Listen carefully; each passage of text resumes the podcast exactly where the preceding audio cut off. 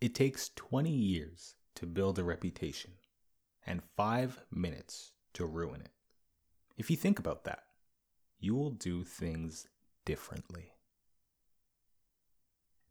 Hey, what's up, guys? I know I've been gone for a while. I've just been hustling on real estate, trying to sell as many homes as possible. Just straight grinding, putting my head down. Um, I recently got accepted to Amazon Podcasting out of the blue, and that really made me remember the podcast. I know it's horrible to say, but that kicked in, and now I want to start putting this out as much as possible, just because, I mean, it's fucking good content. It's good to get things off your chest, kind of put some self-improvement content out there, um, do exactly what other podcasters in the past did for me, and show some points of view, tell some cool stories, and just really get some information out there, um, no matter what's going on in my life. Um, so I do have a really good episode today. This one is about a great military tactician from history. I tell a short story about the importance of reputation and why it matters. And you know what? I'm just going to let you guys hear it. Let me know what you think. Just sit back, relax, and enjoy. Former Emperor of France and military leader Napoleon Bonaparte is known in history for conquering most of France, until his eventual capture. He was exiled to a small island where he was to spend the rest of his life in misery.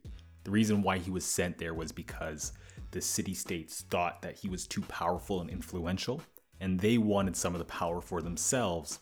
And after all his conquering, they put him on this island just to kind of keep him in check, because if they killed him, there would have been some type of civil war, but if they put him on the island, um, it was just a better solution for them at the time. So he was exiled to this small island to spend essentially the rest of his life in misery. However, he had some people pulling strings for him back in France.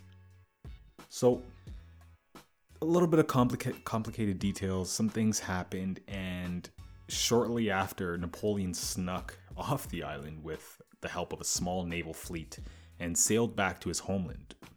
Shortly after returning to France, he came into command of a handful of troops. This wasn't a lot of troops. Let's use a, a rough number, for example, ten thousand troops. Now, before I go on here, this was a time in history that had a lot of political unrest, specifically in France. Um, there were many, many wars fought between city-states. And to give you a little bit of an example, France had four different political systems in the span of only about ten years. Now imagine your country going from a democratic view to communist views to authoritarianism and then back to a democracy. Um, that was pretty insane, and just to say the least, citizens weren't really happy with it. Now, one day, there was word of an approaching army to the city-state that Napoleon controlled with his handful of troops.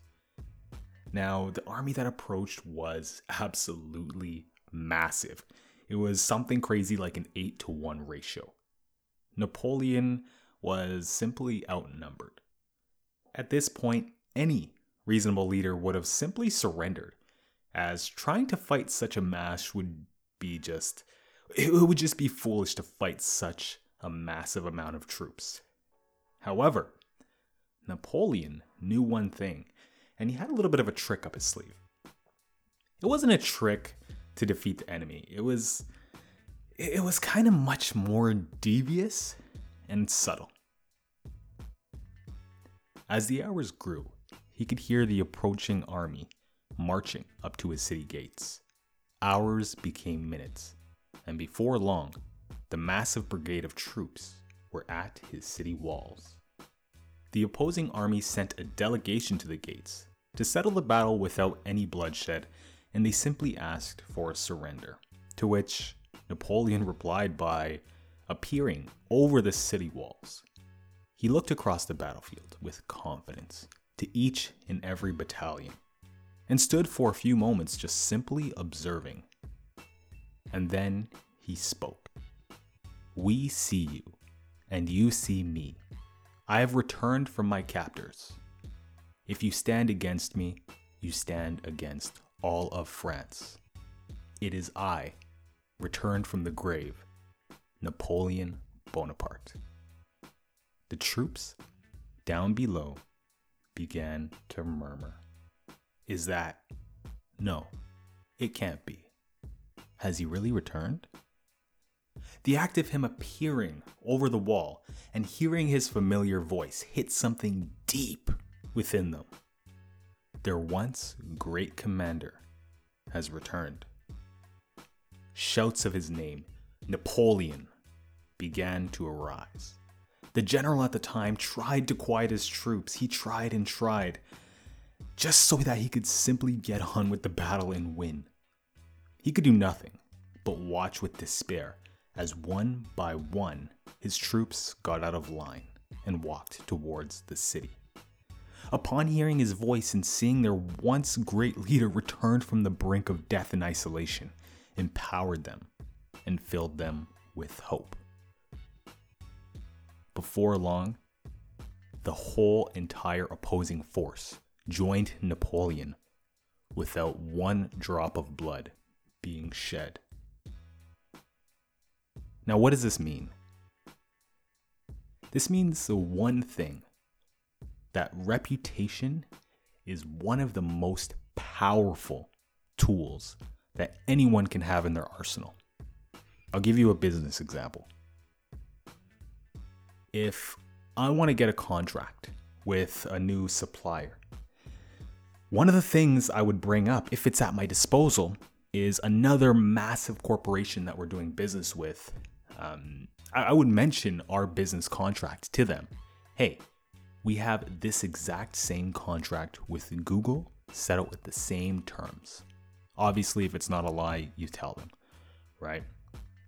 That brings a lot of power behind your words because Google carries a reputation of its own. Let's say you're Google. You want to do a business deal. People will do less favorable business deals with your company, Google. If you were the C E O of Google, they would do less favorable deals simply because of your reputation. By less favorable, I mean uh, Google comes out slightly ahead in that deal versus you, but you're willing to take that because of the amount of swaying power and just a massive corporation that Google is and the amount of resources that you have backing you, essentially. So with this story, Napoleon leveraged his reputation to the fullest to get control of the opposing army. Now, if that isn't powerful, I don't know what is. Tying this to your daily life, your own life, try and cultivate a reputation of you being whatever you set out to be. For example, if you want to be the hardest working, or if you want to be that finance person that people can go to to get any type of information, you have to develop that reputation over time and over past successes. And eventually people will begin to trust you with that specific topic or their business or whatever it may be. If you're a great photographer, have a reputation for working with great clients and doing amazing work, always being on time, always uh, delivering more than asked for. And eventually your reputation will become so high where people will seek you out no matter what the cost is or just simply hearing your name. So I just want to leave that with you. Try and cultivate a reputation that that is respected. That is respected, and you become known for doing good business or good deeds or whatever it is that you're after, whatever your goal is. Try and cultivate that relationship so that simply you can live the life you want, um, so you can be that trusted person within your industry. And that's really what I wanted to get off my chest. I was reading forty-eight Laws of Power and this story was brought up. And that one hit me hard and I wanted to actually post something similar to that and tell you guys. If you haven't read the book, by the way, forty-eight Laws of Power, go ahead and read it. It is an amazing, eye-opening book. It's not some sadistic book where you're trying to get power over your opponents. It's actually a book designed to take some of those laws and apply them to your life, which actually benefits people around you, right? It benefits your business directly through some of these stories if you can interpret them correctly. So that's what I wanted to get off. Um, just be consistent with building the relationship, with building your reputation, and your reputation down the road will be a lot more powerful than the business you actually do. Until next time, I love you all. I believe in you all. Stay grinding.